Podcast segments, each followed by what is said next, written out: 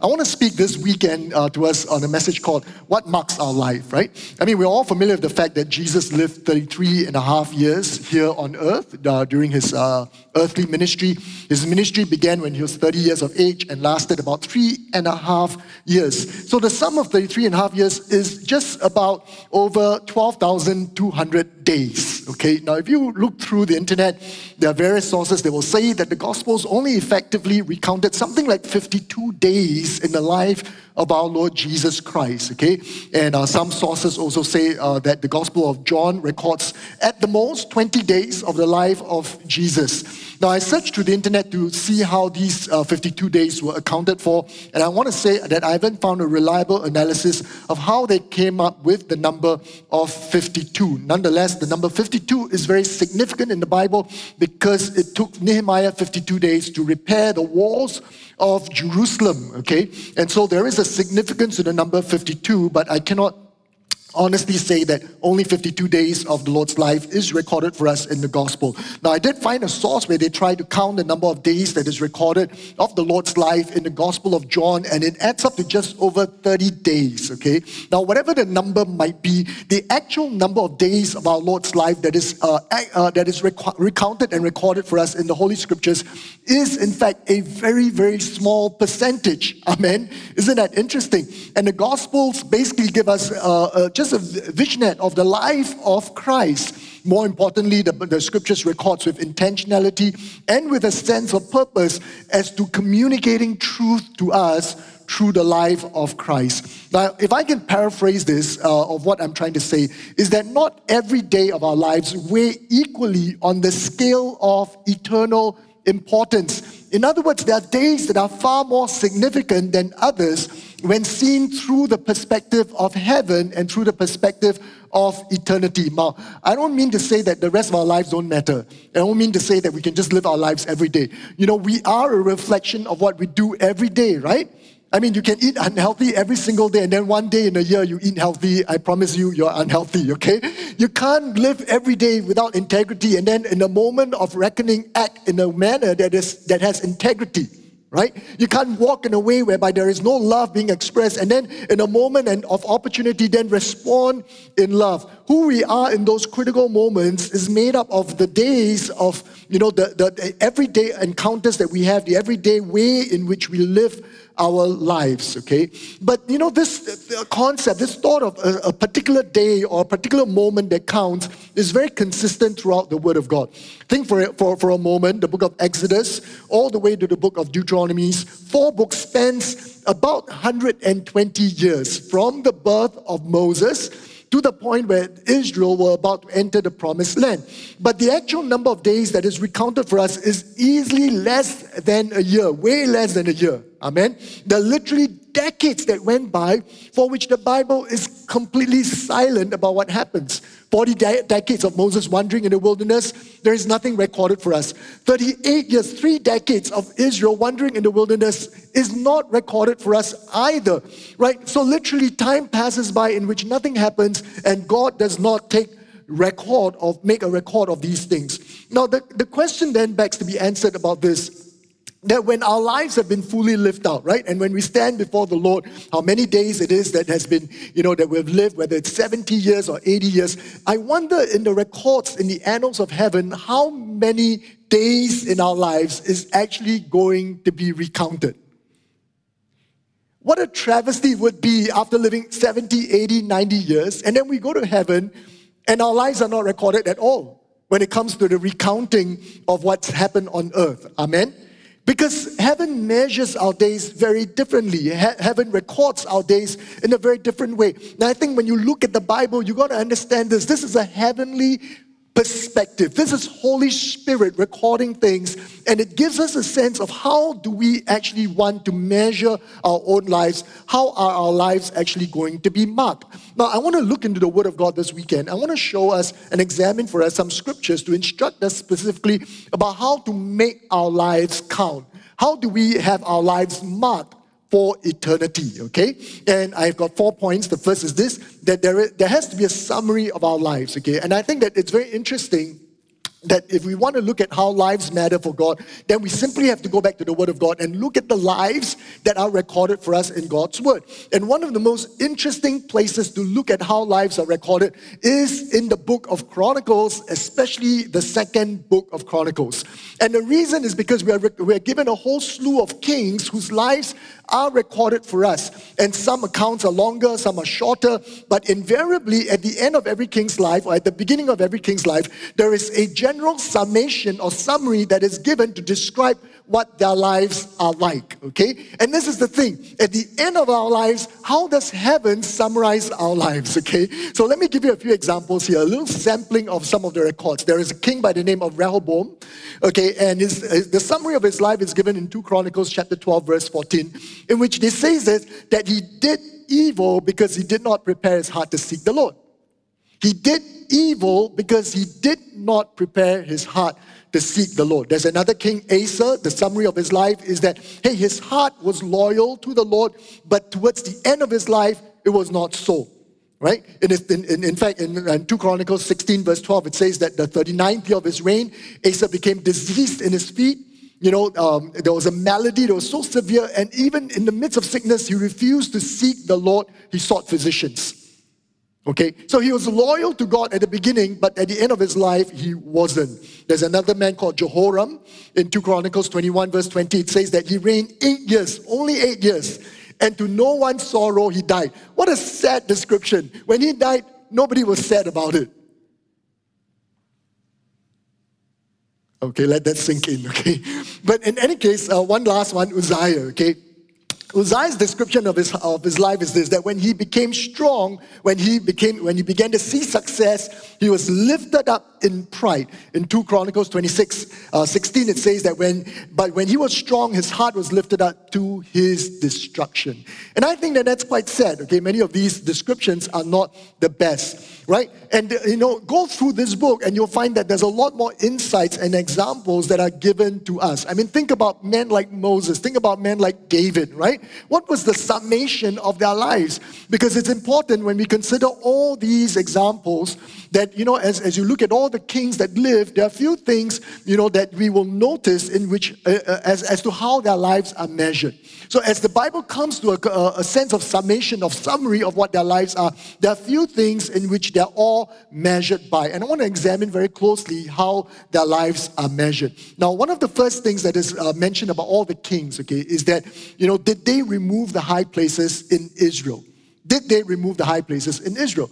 Right? Along the way, as you read through 2 Chronicles, you'll discover this that this is a consistent description or measurement that is given to the kings, right? Some of it they'll say that, hey, he, they removed certain things, but they didn't remove the high places. They removed false uh, idolatry, but they didn't remove the high places, okay? And it's interesting because it is important as to whether, it's important to God whether we dealt with the high places in our lives. And that's going to be a measure that when we stand before God on judgment, God is going to see if the high places in our lives have been removed. Now, I want to look at Isaiah chapter 40, verse 4 to 5, and I want to read you this verse, okay? So, in anyways, Isaiah 40, verse 4 to 5, it says this Every valley shall be exalted, and every mountain and hill brought low. The crooked places shall be made straight, and the rough place smooth. The glory of the Lord shall be revealed, and all flesh shall see it together, for the mouth of the Lord has spoken. Now, the prophet is giving a description concerning the highway of the Lord. It's talking about preparing a way for God. These are places, or these are people whose life God is going to walk through, okay? And it says this that every valley has to be exalted and every mountain and hill brought low. Now, this is not a description of roads, this is not a description of terrain, but it is a description of people. And the question is this in our lives, are there valleys? Are there mountains? Are there hills? Are there crooked places? And are there rough edges? Now, I like to say this, you know, and, and explain this to people because a lot of people, a lot of times when we have problems, the root of our problem is either a valley or a hill or a mountain. A valley is a place of deficiency, something that we lack right? Maybe there's insecurities, maybe there is a place where there is a lack of confidence or wrong personal, a bad personal image of who you are and not understanding the value that God has given to you. And that's a valley. And when it comes to valleys, it has to be filled up.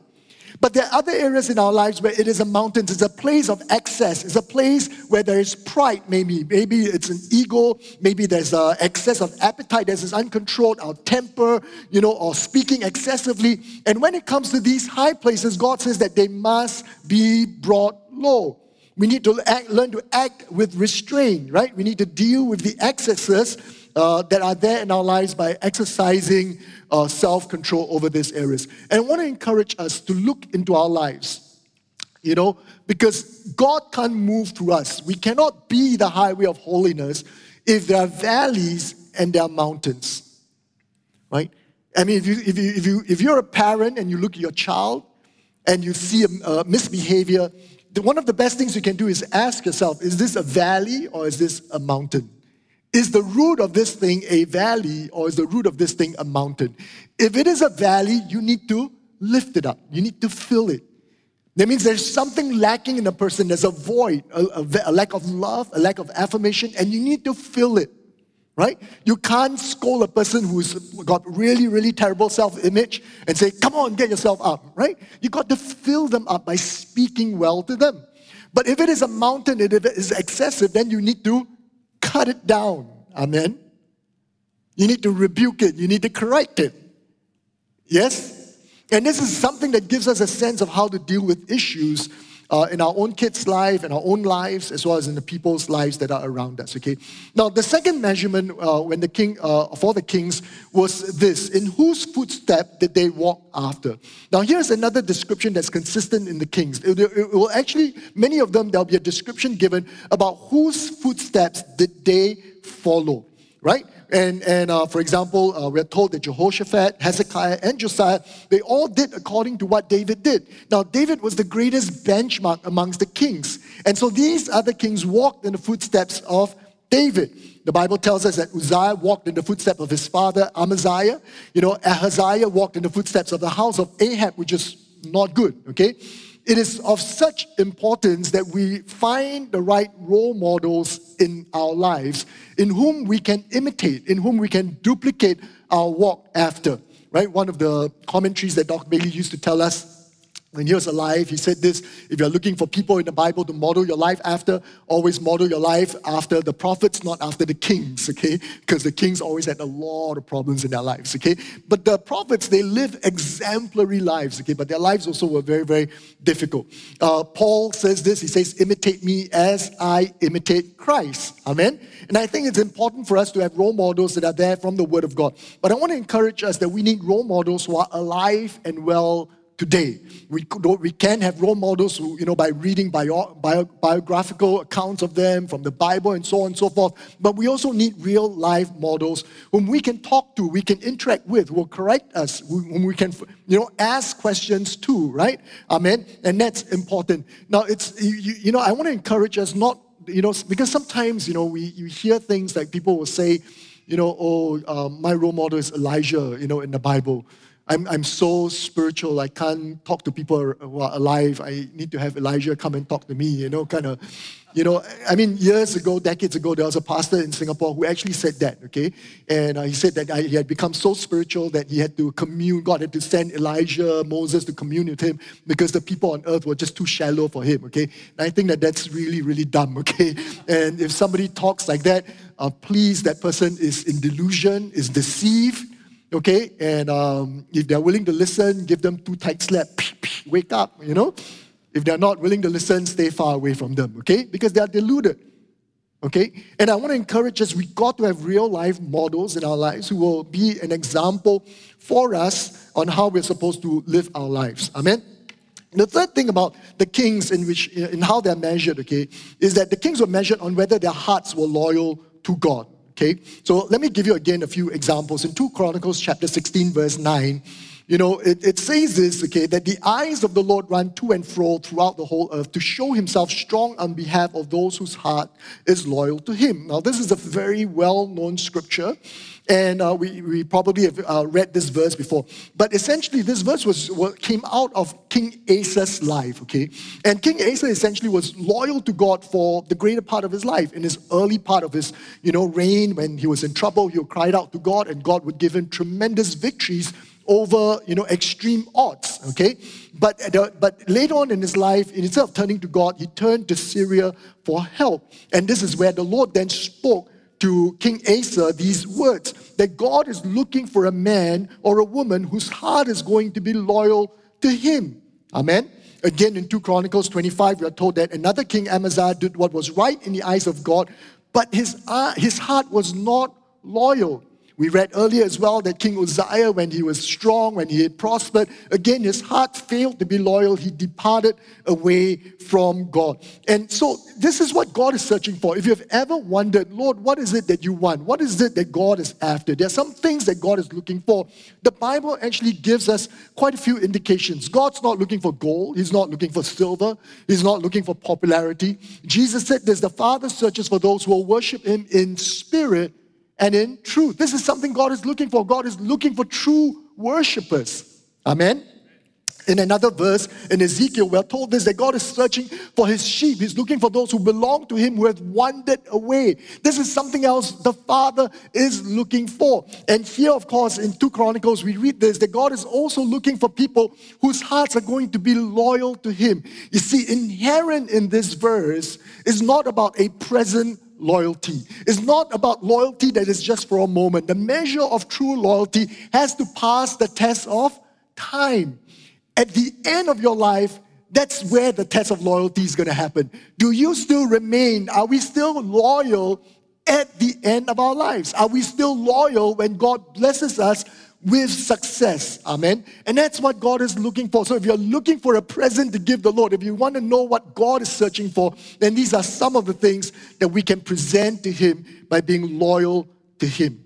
Now, I want to give us something else that, um, that, that we learn from scriptures, which is recorded for us about what how uh, about people's lives okay so some of these people that we read in the bible this is what marks their life. This is what the Bible records for us. Not every day, not everything that they do, but certain things that, that springs out uh, that tells us what God is looking for. Okay, so here's something else that God is looking for. Lord, God is looking for what our lives reveal concerning Himself.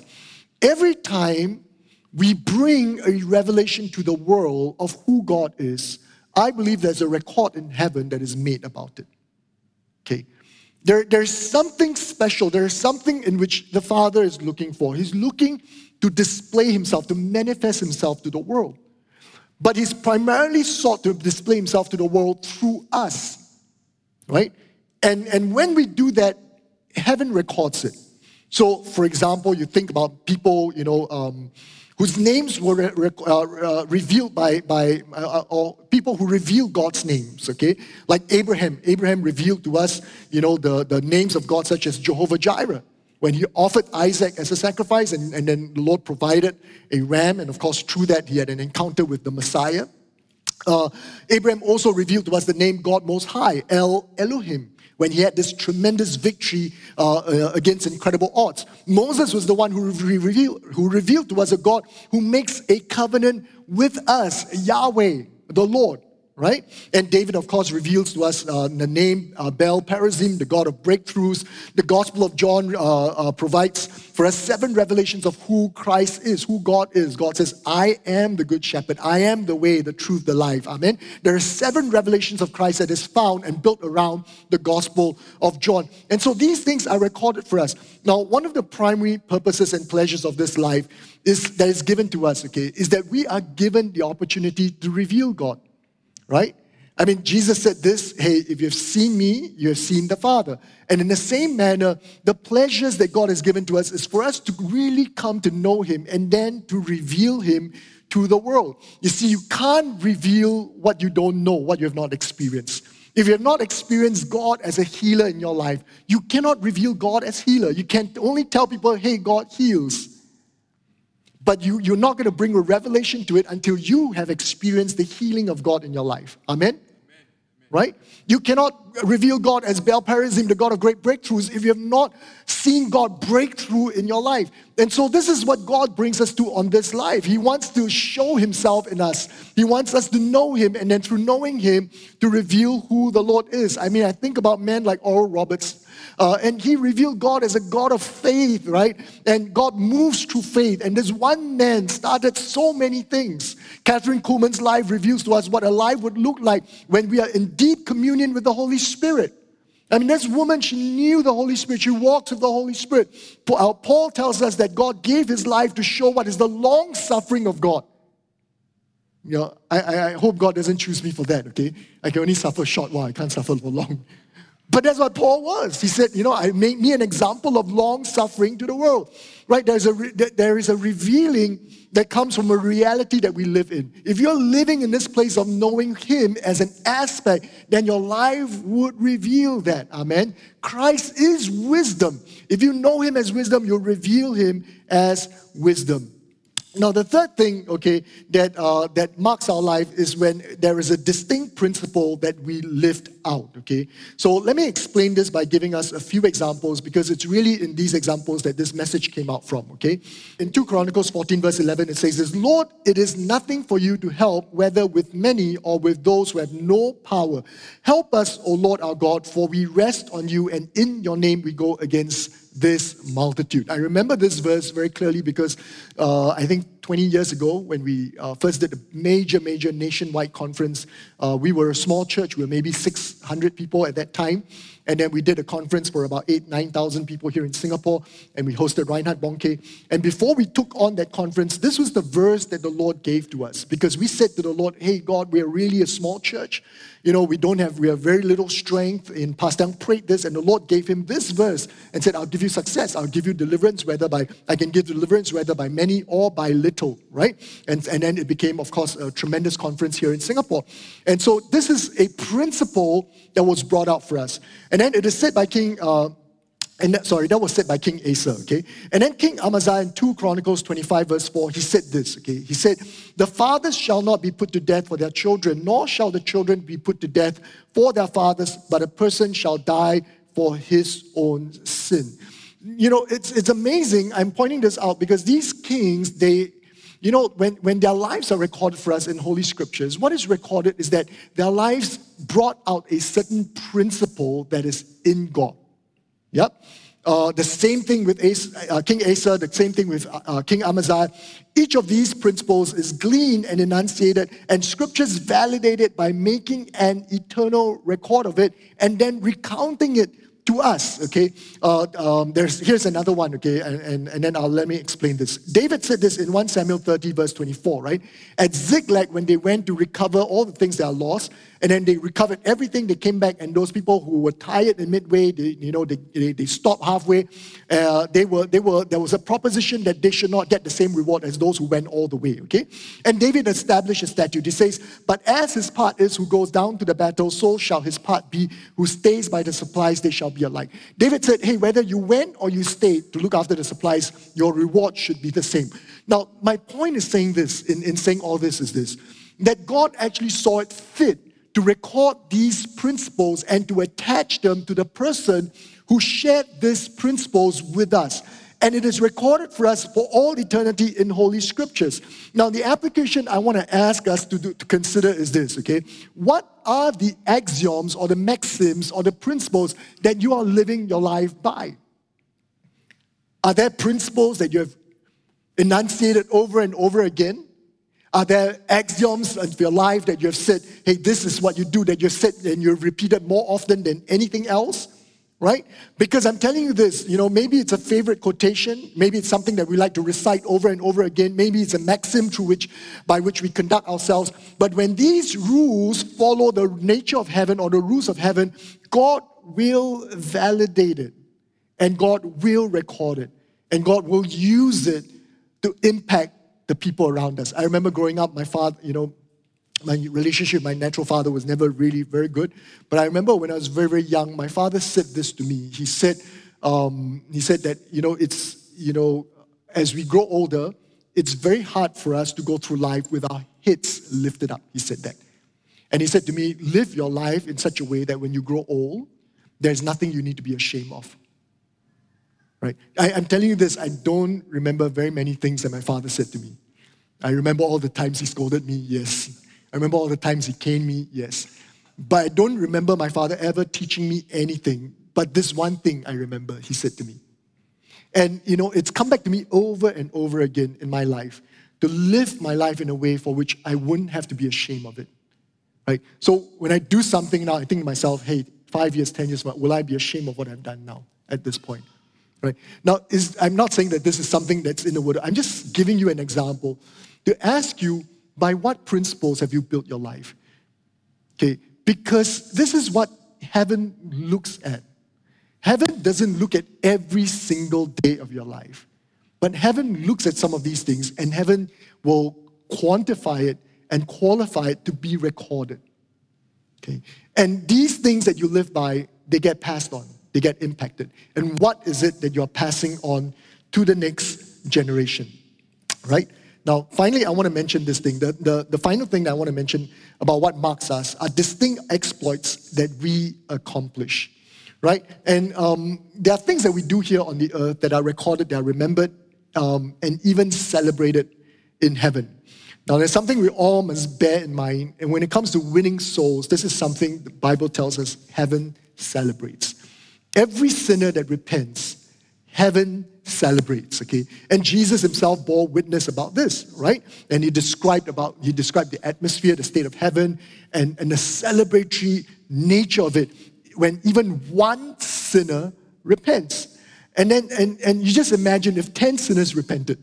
You just imagine on the day of pentecost you know you know, where, you know, uh, 120, uh, you know, the Spirit of God came about 120 and 3,000 people got saved.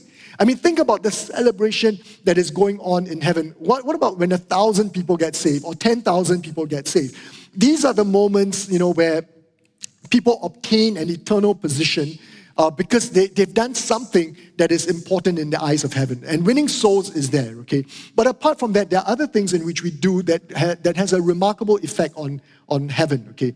Now, uh, the Bible talks about a particular man called Phinehas, okay? I like this guy, and uh, the account of him is found in Numbers 25, okay? And Phinehas essentially obtained an eternal promise and position because he had such zeal for God. He had such zeal that his zeal stopped judgment on the whole nation of Israel. One man, one man prevented judgment on the whole nation. Okay? And that's found in Numbers 25. You can go read about it. Okay? But the reward that God gave to this man wasn't just a temporary reward. It wasn't a reward just for this moment. Okay? He said to this man, I will make a covenant of peace with you. Okay? And then he goes on and says, I'll also make an everlasting covenant with your descendants that they will all be priests. They'll all enter the priesthood. Okay. And, and when there are things that we do that God will make an everlasting covenant with us. In Jeremiah 35, there's another incident that happens like that, where God uh, comes, He sends the prophet Jeremiah to the Rechabites, and he, they put wine in front of them and tested them. And they said, No, we'll not drink wine because our father Jonadab commanded us that we are not to drink wine. We're not to plant vineyards. But many times we focus on this not drinking wine thing, and, uh, and, and, and, that is the crux of it. Uh, but there's something else more than that, okay? The father didn't just tell them not to drink wine, the father told them that they are to live in tents. They will not they will plant vineyards. In other words, the father committed them to living a life that is nomadic. There is no permanence, there's no security. They were supposed to live as pilgrims throughout their lives on the earth. And this group of people obeyed it. Amen. Do you know how remarkable that is? If you don't know how remarkable that is, it's because you're not a parent. You don't have kids that are old enough to uh, disobey you, okay? I mean, you try telling your teenager, I want you to be home every night by 10 p.m. Next week, they'll break it straight away, okay? You, you, you know how hard that is? Make your bed every day when you wake up. You just try telling your kids to do that, okay? They will break it, okay? But here is a whole family, the Rechabites, they obeyed their father when he put them through something that was really difficult because it wasn't just about not drinking wine, it's about living a pilgrim's life for the rest of their earthly sojourn on the earth, right? And because of that, they obtained a promise, and the promise was this that they will never lack a man to stand before the Lord. Now, this is an amazing promise. This is a promise worth obtaining for our families, okay? An example of man who stands before the Lord always is Samuel, right? The prophet Samuel comes and he's a man who stands before the Lord. Elijah, I mean, we're told nothing about the genealogy of Elijah except that he's a man who stands before the Lord right? And these are men who had sway with God, that when they spoke, God heard their voice and God answered them and God gave them what they wanted, right? And so this is an incredible promise here. And here in Cornerstone, you know, in many degrees, we have taken this covenant of the Rechabites where God spoke to us in 1997 that, you know, the leadership is to abstain from alcohol. And the reason we do that is because we want a constant audience in the presence of God. Amen? And that's eternal, that's everlasting, that's something that God wants to give to us, right? Now, church, I, I don't think that these four things are exhaustive, you know, about what really marks us for eternity. But what I do want to do this weekend, okay, is just to give us a picture, just to paint for us a moment. You know, not just for tomorrow, not just a vision for the next 10 years, not just a vision for our children or our children's children, but I want to paint for us a vision of eternity. What gets recorded in heaven? You know, um, when I was young, I thought very little about the afterlife. I thought very little about the next day either. I remember when you're young, I remember at least when I was young, I was very reckless. I was willing to do all kinds of things, and I've done things that have really put my life at risk. When I look back at it now, it's quite scary. But when I was going through it, I had no fear because there's something about the foolhardiness of youth that you think that you wouldn't die. But as I approach my 50s, I'm beginning to think more and more about mortality, okay? And the consciousness of eternity becomes clearer and clearer. And I know here in Cornerstone, we have a good mix of people across all ages. And you begin to wonder to yourself, does my life really count? Does my life really count? And what counts most is not just what you have done here on earth or what people say about you on, uh, on earth, you know? Um, some months back, I think I mentioned that I'm writing my own eulogy, and I'm still writing it, okay? I'm done like maybe a page and a half, and I'm still not done with my eulogy, okay? And, um, but as I'm writing it, you know, constantly the new thoughts are coming, you know, so it's a never ending attempt to write my own eulogy, okay? But you have to wonder to yourself, what do you want people to say about you? But you have to wonder to yourself as well, what do you want God to say about you? What do you want heaven to record about your own life?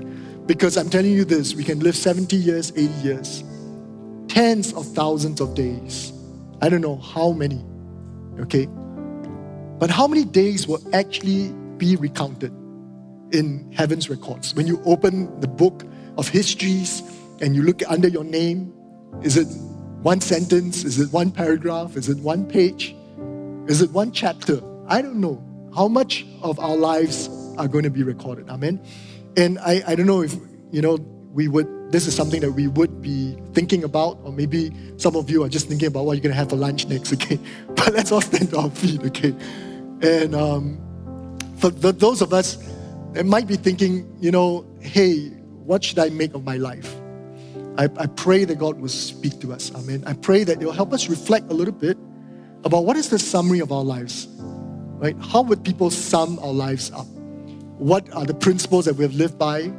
What do we bring to people about who God is? Have we been instrumental in bringing a, a manifestation, a picture of who God is to people around us, right? To our own children, especially. What have we painted? What is the picture that we've painted? What, the, what are the, the axioms or the maxims that we've been living by, the mottos of our life? You know, that people can repeat and say, hey, this is what this man is all about. I mean, think for a, for a moment, think about Pastor you know? What does it remind, what, does, what do you think about when you think about Pastor Fire! right? But even that, in one word, his life has come to represent something. What do our lives represent? Amen? I want to ask us just to bow our heads as we pray. Father, we thank you, O Lord, that you, in your word, you don't just give us peace, you don't just give us knowledge, you don't just give us wisdom. Lord, you don't just give us comfort, but you give us perspective, Lord. You help us understand what really counts, what really matters. Father, we ask you, Lord, to bring us to a place where our lives are more than just about ourselves. It's not just about tomorrow. It's not just about our own, satisfaction. but our lives that we would really consider that, hey, there is something more, there is a deeper cause, there's a higher call. That there is you, Lord, that gives meaning to all that we do. And help us see as only you can, Lord. How can we grasp or get a glimpse from eternity unless you open our eyes to see, Lord? Father, I just pray and ask you that you would be gracious to us and then you open our eyes to see for a moment what heaven's perspective is like. Help us to weigh this correctly because our lives are so rooted in this present world, almost 24 7. It is here, Lord. But it's so important for us to be lifted up above where we are, to be in your place, to be where you are, and to see how you really see and measure things, oh God. And Father, we just ask you to help us, Lord. Today, just help us Open our eyes to see, open our understanding to realize that there is a greater measurement that you're looking at. We love you. And we pray, oh God, that this life, this one life that we have, Lord, count for eternity, Lord. We bless you, we give you praise, we give you glory. And I now just speak your blessings upon your congregation, the blessings of God the Father, the blessings of God the Son, and the blessings of God the Holy Spirit be with you and abide with you now and forevermore. And everybody say, Amen. Let's give the Lord a clap offering, shall we?